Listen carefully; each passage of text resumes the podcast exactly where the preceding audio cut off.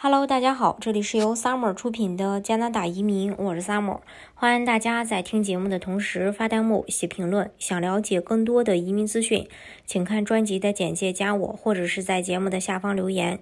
去年十月份，移民部长，呃，宣布了加拿大的新移民计划。这个计划详细说明了加拿大在2021年寻求欢迎新移民的人数。从二十世纪八十年代末以来，自由党和保守党政府都逐渐增加了加拿大的新移民的加入。理由很简单，新移民有助于抵消加拿大人口老龄化和低出生率造成的消极经济和财政影响。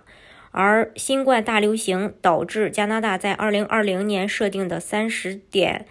一万呃个新移民的目标落空，所以呃这个。新冠大流行导致了低迷的经济和飙升的失业率，可以说引入更多的新移民对加拿大来说尤其重要。因此，各位准备移民还在观望的小伙伴要抓住这个机会了。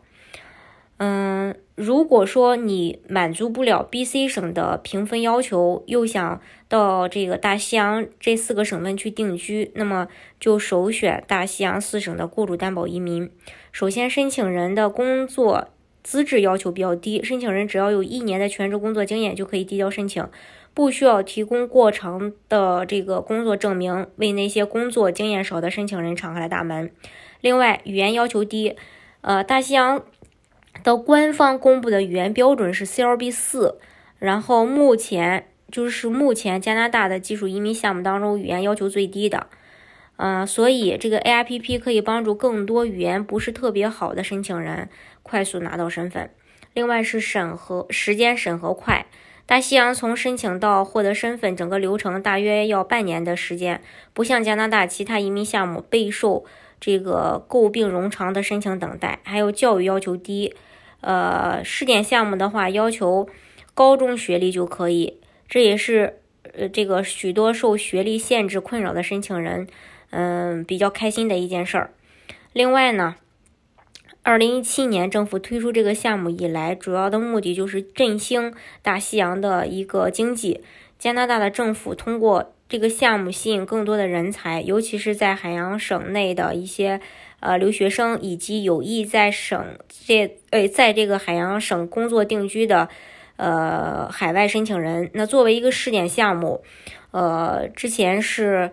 呃，宣布实行三年，然后之后又延长了，然后今年的话，到二零二一年十二月三十一日，它将变为永久的项目，一直存在。大西洋四省的话，包括呃四个省份：新布伦瑞克省、新斯克舍省、纽芬兰和拉布拉多，以及爱德华王子岛。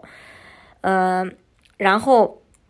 它的移民配额也是逐年在飙升的。二零一八年限制配额是一千人，二零一九年是两千人，二零二零年增加到了四千人，二零二一年的配额更多。那随着政策的变化，官宣这个试点项目变成永久项目之后，之前担心时间不够、怕项目关闭的申请人就可以安心了。所以，呃，如果有意向的话，大家可以考虑一下这个项目来拿到身份。好，今天的节目呢，就给大家分享到这里。如果大家想具体的了解加拿大的移民政策的话，欢迎大家看呃专辑的简介，加我，或者是在节目的下方留言，或者是私信我。期待与你们的相遇。